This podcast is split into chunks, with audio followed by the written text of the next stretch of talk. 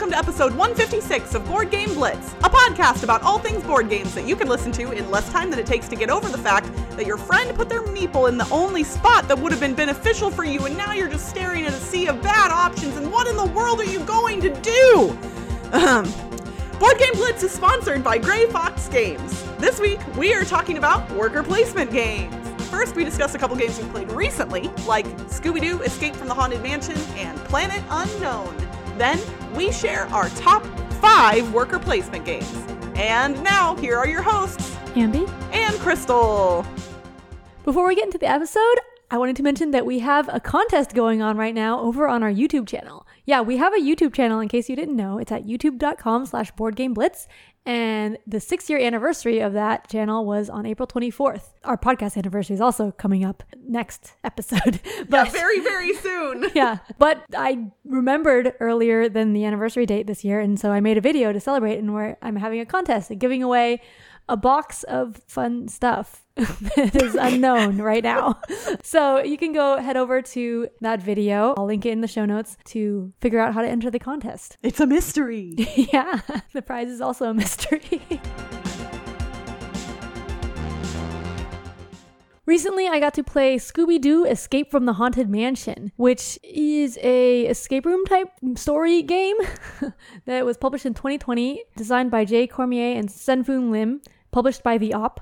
And we, we mentioned this a couple of episodes ago, actually. Crystal had played it, and then I said that I hadn't played it yet, but now I've played it. So Yay! this is in the Coded Chronicles series of games. They have a couple of other ones, but Scooby Doo was the first one. And the way this works is there's different characters and different rooms that you're exploring in a mansion and you're moving around. It's fully cooperative and you don't each control one character. You like control all of them together and make decisions together.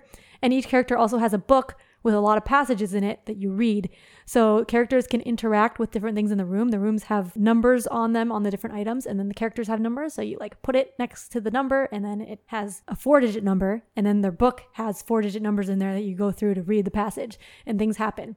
And then there's also some puzzles. It reminded me of the adventure games. Is that what they're called? From Kosmos, which we've mentioned before. Yeah, yeah, yeah. Those are more story narrative driven escape room type things. I guess not not really escape rooms, but like narrative driven one time play games. And this is similar, but it had more puzzles, I think, because in addition to just like the books and the map that you're placing tiles out on, there's also secret envelopes that you open at certain times. And those had some puzzle things like physical puzzle components, which I thought was really cool because I like doing the physical puzzle things in escape room games. So I had a lot of fun with this. There was a misprint in one of the books that made a puzzle difficult to solve or like kind of not work. So that was sad. And now I don't remember. I feel like we ran into something too, but now I can't. It's been so long since I played it that I don't remember. So this isn't going to be a spoiler what the misprint is. So they have color shaded and non-shaded to differentiate the passages. So you stop when it changes, right? So in one of them, it, it had the switch of gray to white before the end of the passage and it was at the end of a Oh. sentence so it seemed like it could be the end of the passage so like we stopped reading but it like continued on and then said like oh then you get this thing so like we didn't read that part because it looked like it was the end of the passage so we didn't get the thing that we needed Oh, that didn't like- happen. That didn't later. happen when I played it. So either we Yeah. must have not realized the mistake and just read it or something. Yeah. So like I think if we had looked at it a little bit more closely, then we we might have read on because like on the left side it has like the numbers and so the numbers line up with the start of the passage. So there wasn't a new number. So like you could kind of do it, but like because the shading, it's it's just kind of unclear. that was the only I think thing that met that was misprinted. I think in this game, but yeah, the game itself it had a cool story. We don't I I don't know Scooby Doo that well, and I think the people that I played it with also didn't really. Maybe like one of them had watched it some, but like we weren't super into Scooby Doo. But it was still fun and, and goofy theme. Uh, you're like going into a haunted mansion and trying to figure out who this ghost is, and that's like in a Scooby Doo story.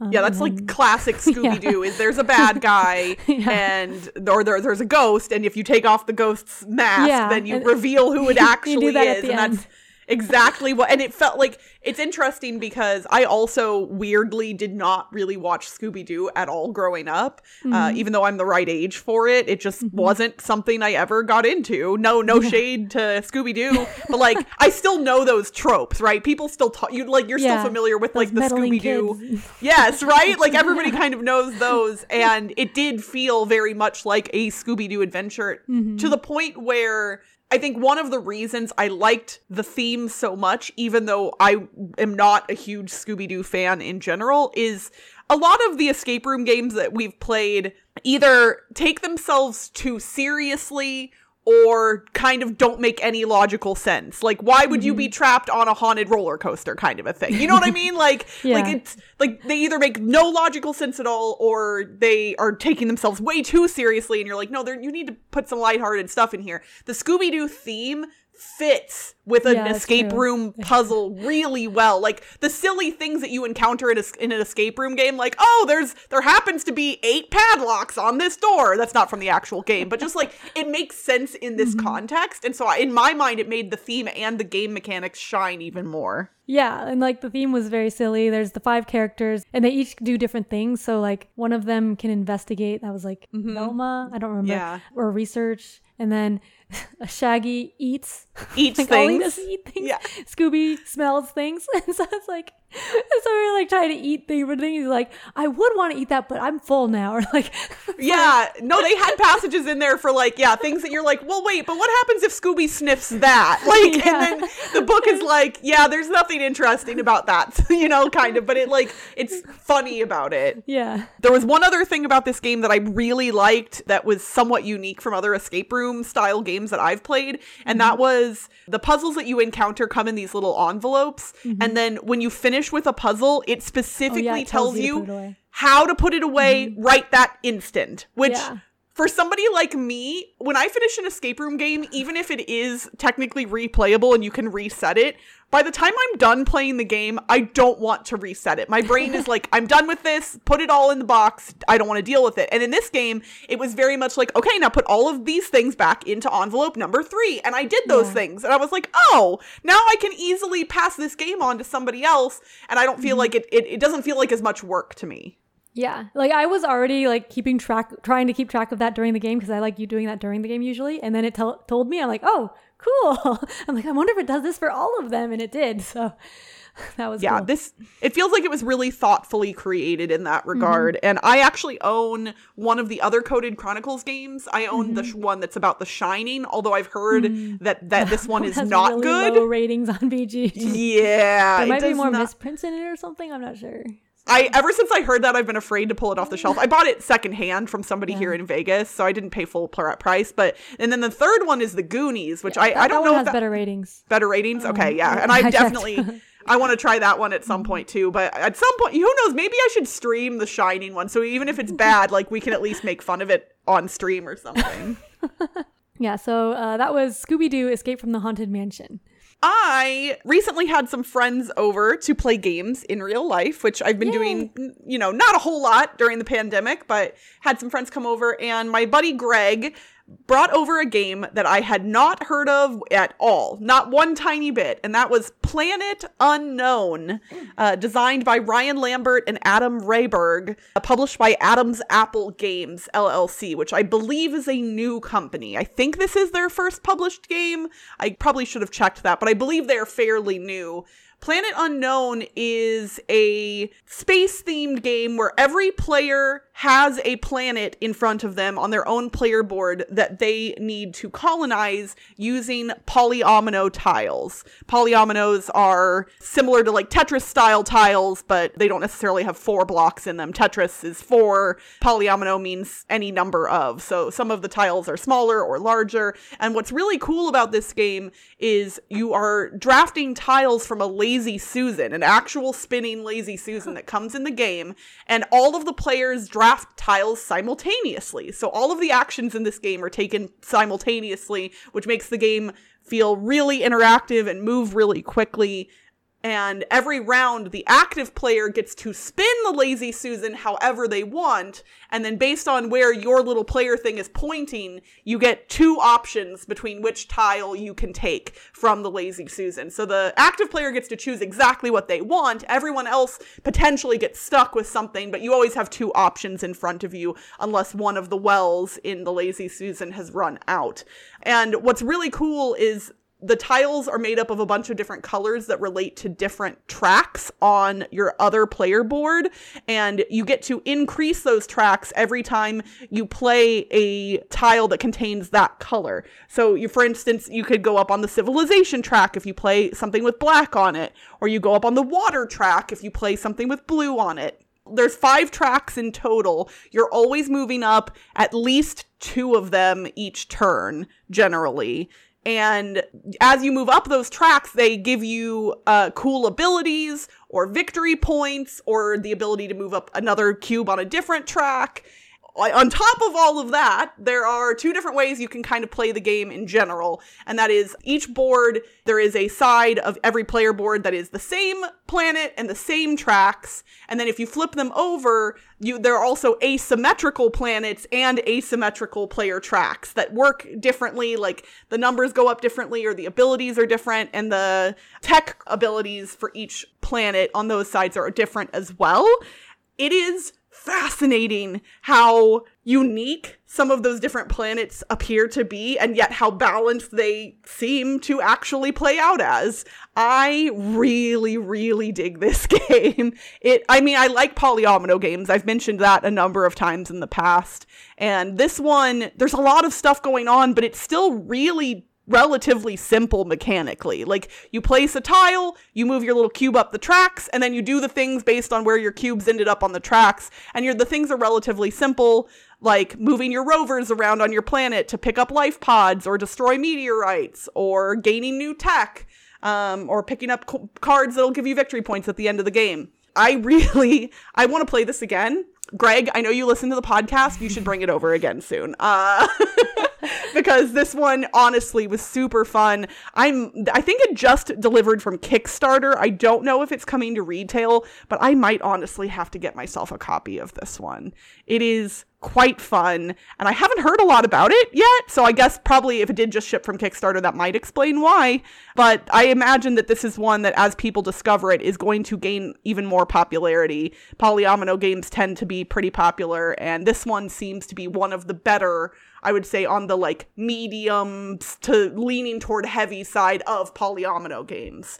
So hmm. I would highly recommend it if that is a genre of game you enjoy. Uh, yeah, so that's Planet Unknown. Cool. I was thinking it might not be known because of the title. uh, yep, it should. They should have called it Planet Known, and then everybody yeah. would be aware of its existence. Uh-huh.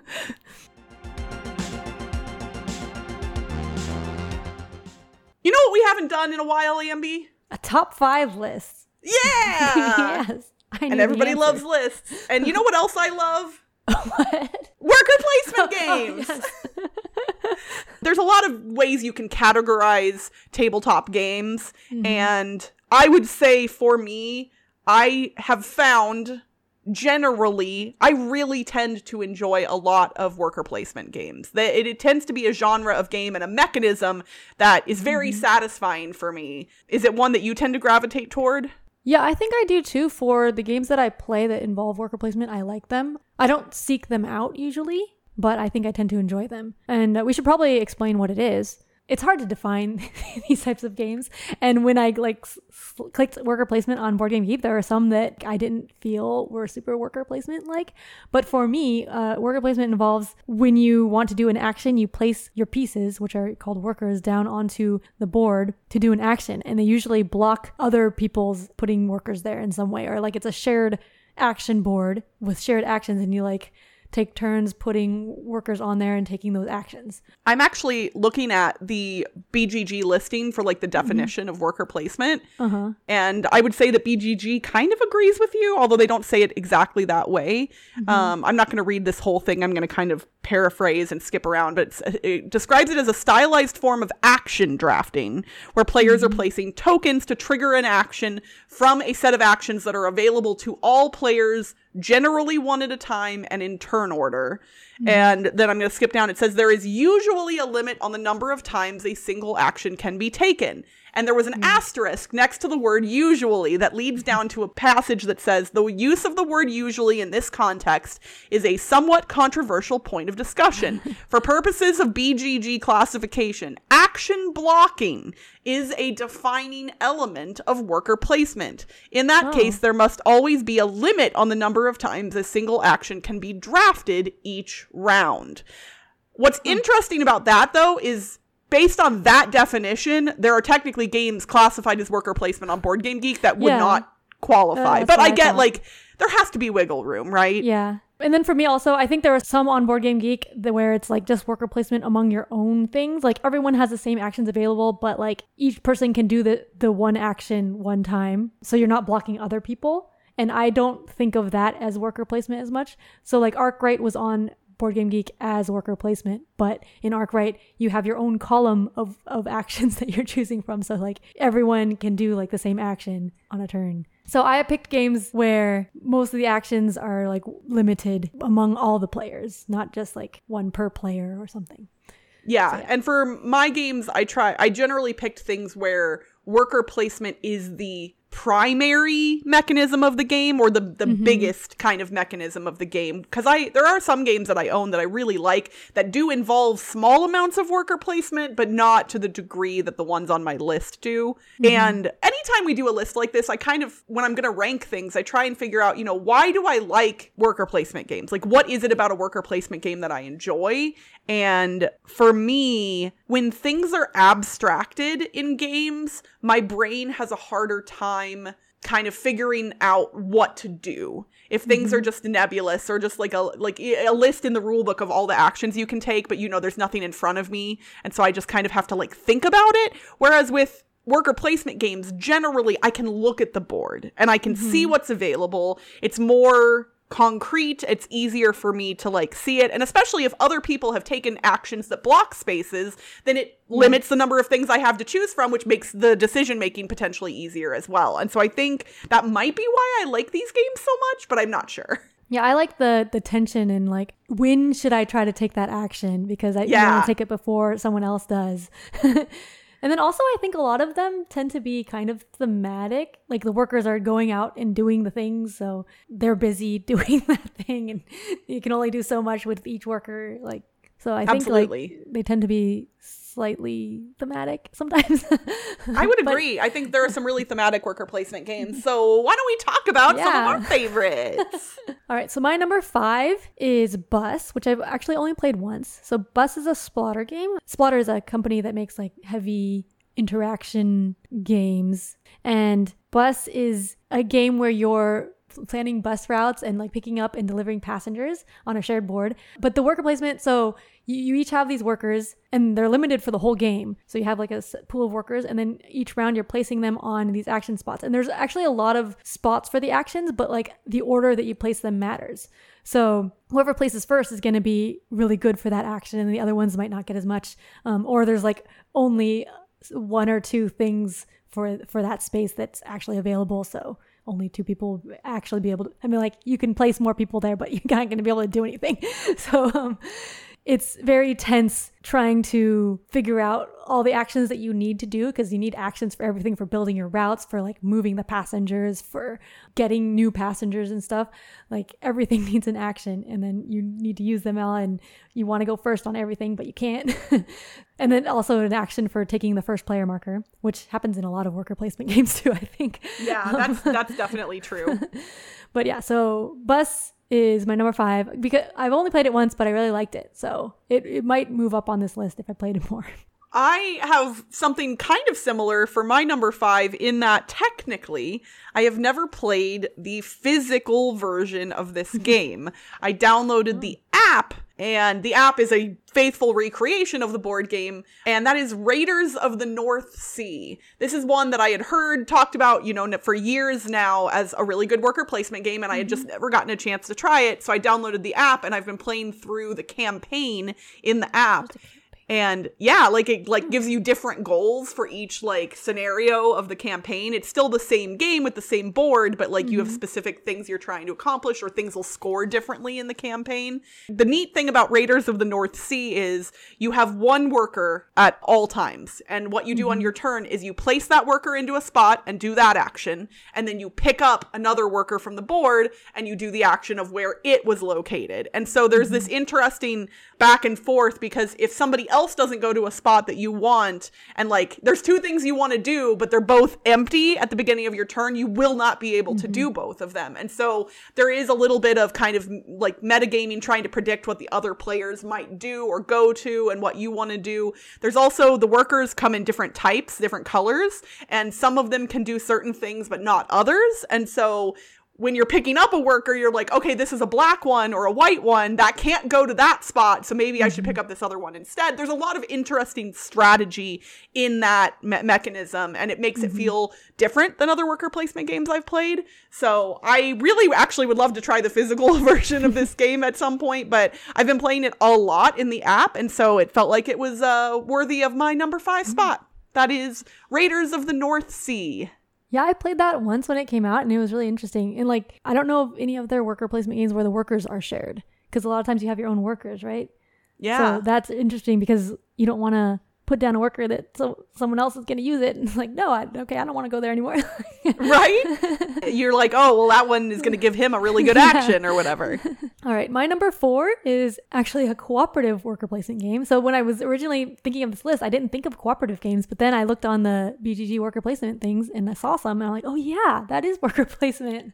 Um, and I love cooperative games. So my number four is Kitchen Rush which is a real time cooperative game where the workers are hourglasses. so, you know, I love real time cooperative games, uh, and this is a very hectic one. The theme is you're like in a restaurant making food and trying to serve all these customers. So, like, your workers are hourglasses, and you have to go on, on the different spaces like the oven, you have to get pantry food, you go to the store, and you put the hourglass on the space, and then when it runs out, you can put it onto another onto a different space and flip it over.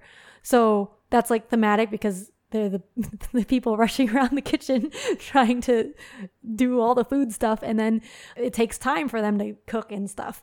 So it's still blocking spaces because like there's only four oven spaces and so everyone's trying to cook at the same time then that gets blocked and we just have to wait for the other person to finish. And, and uh, it's very hectic. So yeah kitchen rush is a very unique worker placement game my number four is one that you all have heard me talk about over the years many times, and that is Champions of Midgard, specifically with its two expansions. And I do have to make that clarification.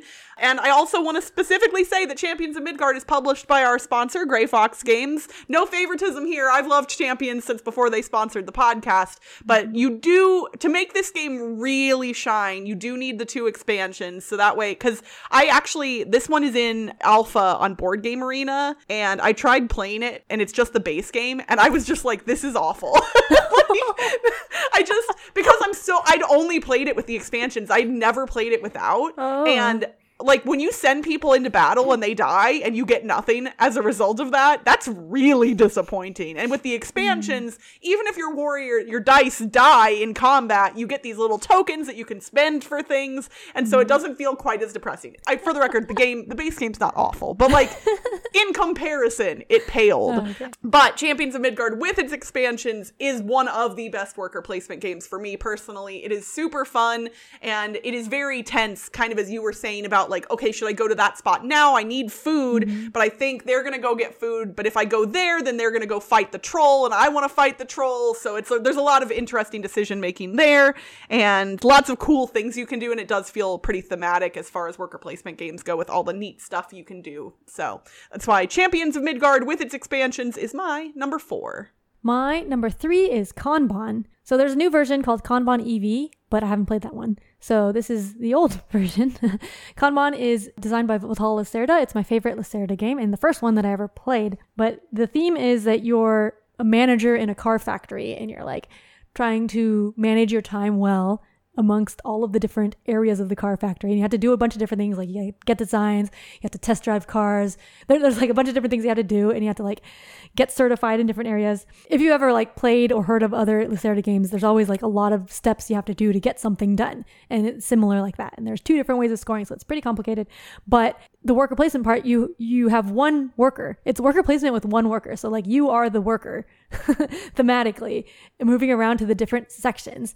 And then there's different spaces in each section that are like the one that goes first, but it has less time, and then the one that goes second, but it has more time. And like the time is how many actions in that area you can take, kind of, because each action takes some time. So, like, if you really want to get like the thing in that area that's first, then you have to go in the first one, but you can do, do fewer things there. But then if you don't care as much, then you can take the second one because like you're worried about other people taking the thing that you really want. So there's that, but then also like you stay there and then you can't take that same action again because you move to a different department each turn.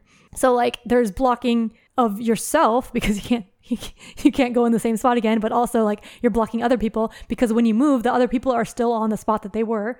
So like you can't go where someone has been, like everyone's just staying on the board the whole time, which is kind of interesting. So it's like lots of planning ahead and then also for for like your own path because you have to do a lot of steps, but then also seeing what other people need to do and when spots will be open. So if you're really into that planning ahead and stuff, Kanban is a great worker placement game with one worker.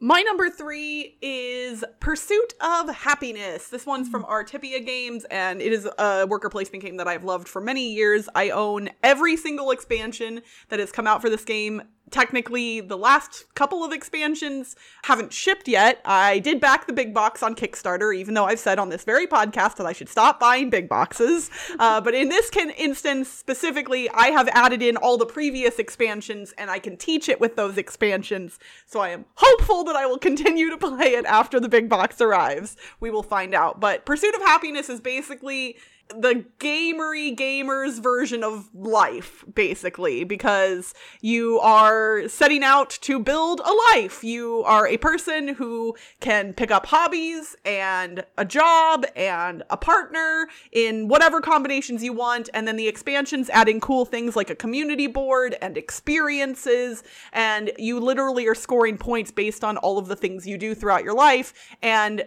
your workers are time uh, they actually are wooden hourglasses. They're not real hourglasses. They don't tick down anything, but you get a certain amount of time at the beginning of the game. And then as the game progresses, you move up on a track that reduces the amount of workers you have because you're getting older. And then eventually you die. That is how the game ends, is when everyone is dead. And that is a little bit dark, but thematic. It makes sense. Yeah. And sometimes you can get some really cool stuff done in that last phase when you're elderly and you only have a couple of workers left, but like you can get some neat stuff done if you plan it out right. You just got to live a healthy life early on to make sure you make it to the, your elderly years.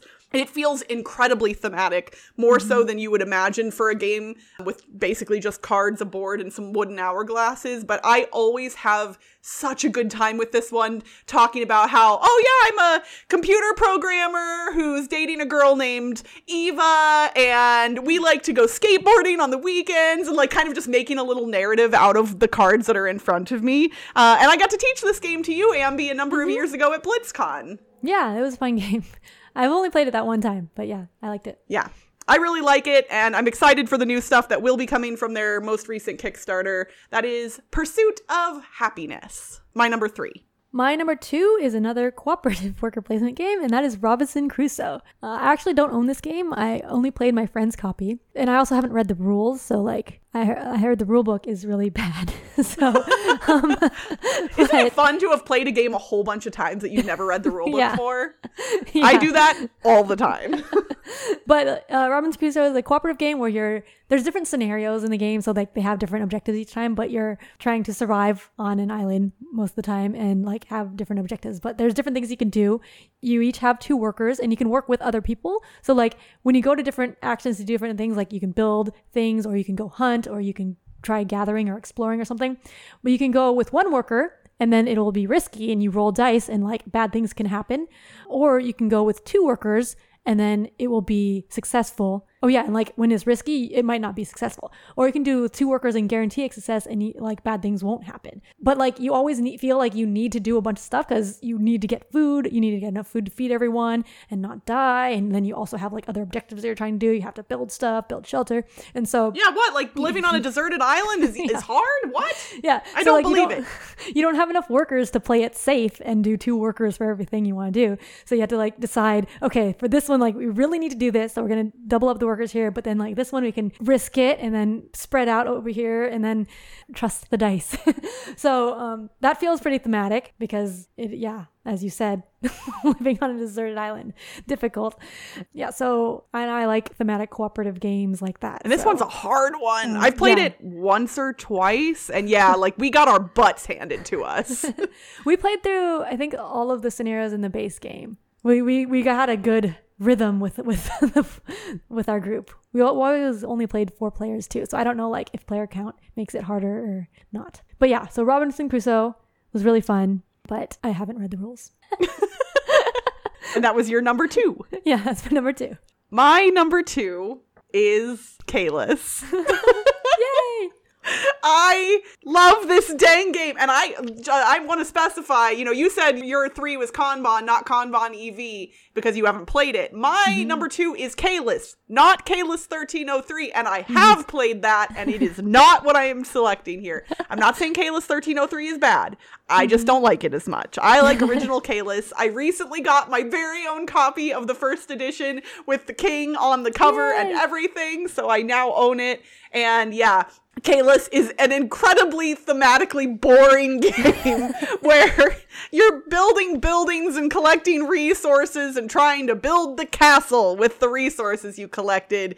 And this game is fascinating to me because really there is no luck involved in this game. There's no unknown quantities, there's no deck of cards you're drawing from, there's no randomness. It's all right there in front of you and you just have to react to what the other players are doing mm-hmm. and be smart about it. And I'm just enamored with it. I'm not always super great at it. I sometimes make poor decisions, but I really do love it. It's a lot of fun and I would say if you're like me and you tend to shy away from the boring themed Euro games, maybe give this one a try. Who knows? You'll you might like it like I do. So that's my number two, Caylus. It also can be really mean with collusion too, like because there's the moving the provost back and forth to to deny people the actions on those Yes. spaces. So that's okay. So here, this is a good point. We should actually talk about this because for years I had only heard Caylus is so mean. Caylus is mm-hmm. such a mean game.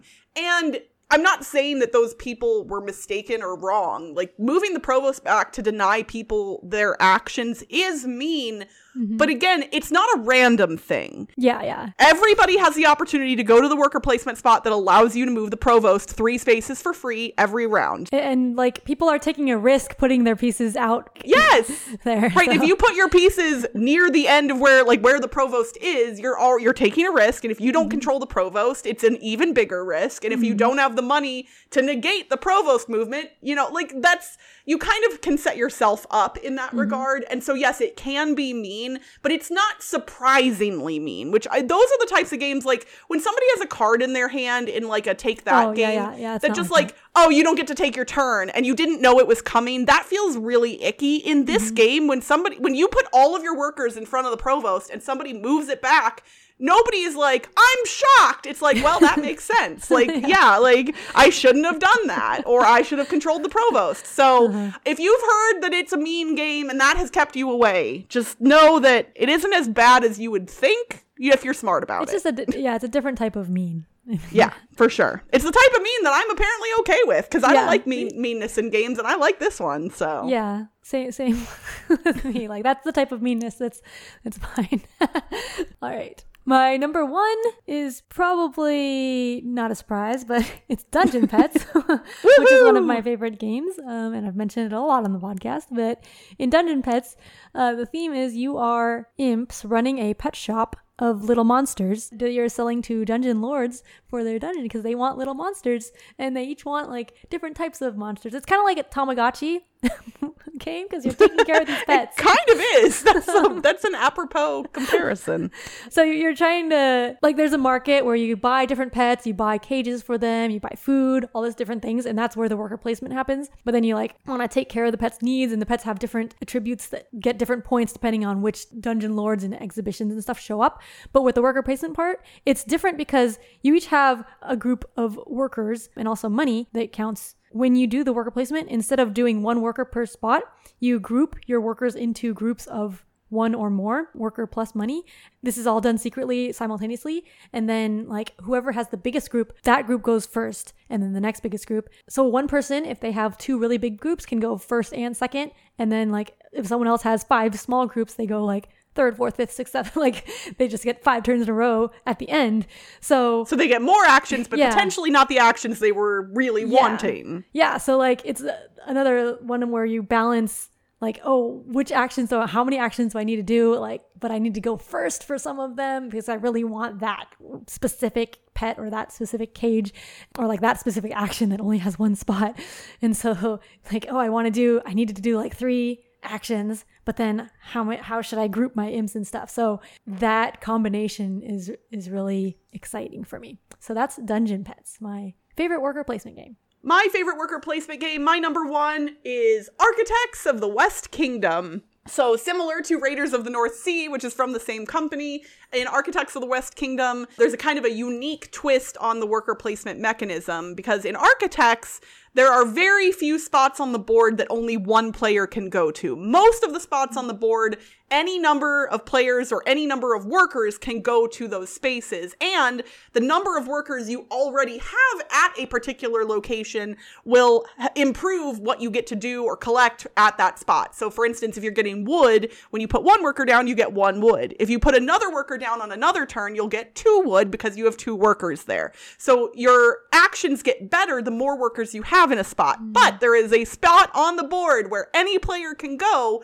and then they can round up all of the workers of I believe one other player from one or more spots depending on player count and put them in jail and then you have to go to a different worker placement spot to get your peeps out of jail and there's mm-hmm. a thing that will trigger at certain points throughout the game and if you have the most people in jail bad things happen to you that can get you negative victory points. So it's interesting because if you keep going to the same spot kind of similar to Caylus like you're mm-hmm. basically asking for someone to come grab your meeples and send them to jail because they're not mm-hmm. going to let you collect five wood, you know? Like, that's just, like, I've found generally if you put three workers in a spot, they're gonna get rounded up before it gets back around to you because that's just a lot of resources that you get to collect by placing a single worker going forward. So, again, kind of similar. It's mean, but visibly like you can see it coming kind of mean. Mm-hmm. You set yourself up for that and so differentiating which types of actions you're taking is important. Another thing that's really cool is the virtue track in this game. If you are very virtuous you might get victory points at the end of the game but you won't be able to visit the black market because the virtuous would mm-hmm. never go to the black market. And so if you are down low on the virtue track you might actually get some penalties at the end of the game but it will potentially unlock things like the black market where you can get some really good stuff. So there's a lot of interesting decision making to be had in this one. Every time I play this one, it's great. And I really do like playing it at the two player count where the actions change a little bit in the way they work, but I like it at the larger player counts too. I actually have the expand the first expansion for this game and I have not gotten to play it with the expansion because I got it during the pandemic. So, I'm really excited to try it with the expansion at some point, but regardless, I love it. My number 1, Architects of the West Kingdom. We would love to hear from you all what your favorite worker placement games are. So, please hit us up on social media or our Board Game Geek Guild and let us know what your favorite worker placement games are. And that's it for this week's Board Game Blitz. Visit our website, boardgameblitz.com, for video and blog content, as well as to get links to all our social media pages. This episode was sponsored by Grey Fox Games. The Gamefound campaign for Last Light is ending today. Head to lastlightgame.com now to reserve your copy. And don't forget that Blitzketeers get 20% off non-exclusive items at greyfoxgames.com when you use the code GFGBlitz2022 at checkout. Join the Blitzketeer community on Discord by following the link in the show notes to join us for great discussions and online game nights. You can support the show by leaving us a rating and review on your podcast provider. And if you want behind-the-scenes access and an invite to our private Slack channel, visit patreon.com slash boardgameblitz. Our theme song was composed by Andrew Morrow. Technical support provided by Toby Mao.